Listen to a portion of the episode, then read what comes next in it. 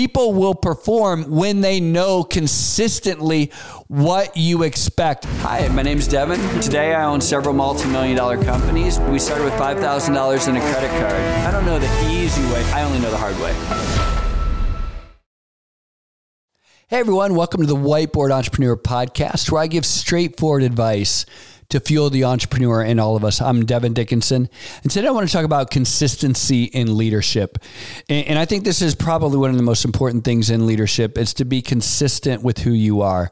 Because people, when they report to you, they need to know what they're dealing with. And so I've had, uh, I have two examples that I like to share with you. One is of a coach that um, one, one, of my kids had, and the other is uh, a manager that I had. And, and the coach that one of my kids had was super tough, very rough. Like, um, if, you know, they, they, they played a perfect game, you probably wouldn't even get a high five. You get, well, yeah, I expect you to be perfect, right? Um, but if you messed up, boom, you heard about it, right? You messed up, you heard about it. You messed up, you heard about it. And, and what happened was in the beginning, it was kind of very rough stylistically for my for my child to adopt to that uh, that type of leadership. But I noticed, like number one, I was like, well, listen, doesn't matter. This is your coach. You need to respect your coach and listen, this is, you know, maybe later on or, you know, next year you can change teams or something. If, but like number one, you don't complain about the coach. Number two, respect them. And number three, you know, and listen, you're not going to always like in everyone that you, that, that, that is a leader. So this is a great life, life lesson. So I said, you're going to stick it out. So my child stuck it out. And by the end of that season, absolutely fell in love with the coach because that coach was very, very consistent. They didn't just treat my child like that, they treated everybody like that. They expected perfection out of every player, right? And basically, if any player messed up, they held that player accountable. Now, could they have done things a little different? Sure, right? Were, were they perfect? No, not perfect, but they were consistent. And by the end of the season, my child and all of the players on that team knew exactly what that coach wanted from them because of the consistency. So, could that coach learn some leadership principles and do some things differently? Absolutely, right? But because they were so consistent, all of the players knew how to perform in what was expected. And so they ended up with really, really great results. Each one of those players ended up performing at a higher level every week throughout the year. And the team ended up performing at a higher level every week throughout the year. And those players respect that coach to this day. And many of those players still play for that coach today and won't even consider going anywhere else. So I give you that example of consistency in leadership. I'm going to give you another example of consistency in leadership or inconsistency in leadership.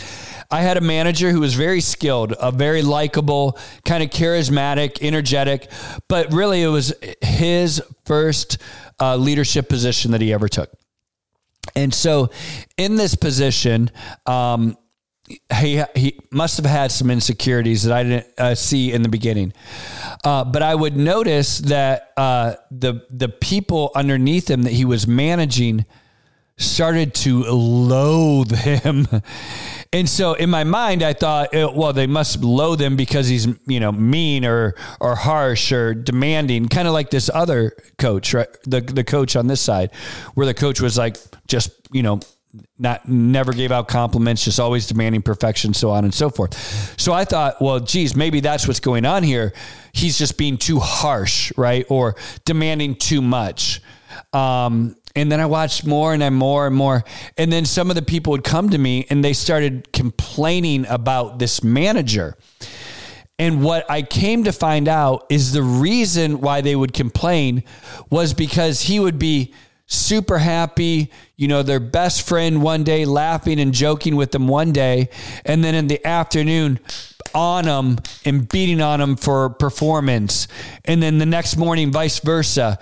And there was just this lack of consistency with who he was and what he was demanding out of them.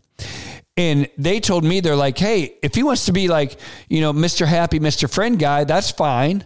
If he wants to be Mr. You know, hard nose, I'm going to get this, gonna, we're going to get this number every day, da da da, every day. That's fine too.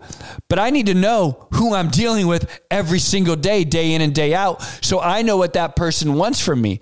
You can't come up with me and, you know, laugh and joke with me and, you know, distract me for 20 minutes and then an hour later come down and lay the hammer down because we haven't hit our numbers, right? Like I would rather have, you know, this is stylistically who we are one way or the other way, but this in between, this lukewarm is brutal.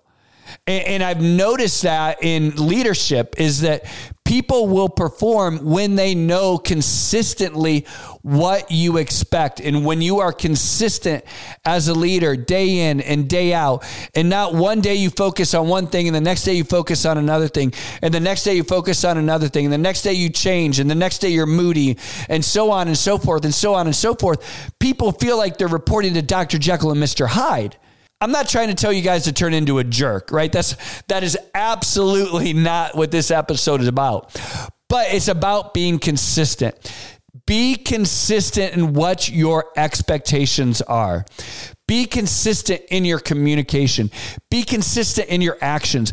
Be consistent in your emotions.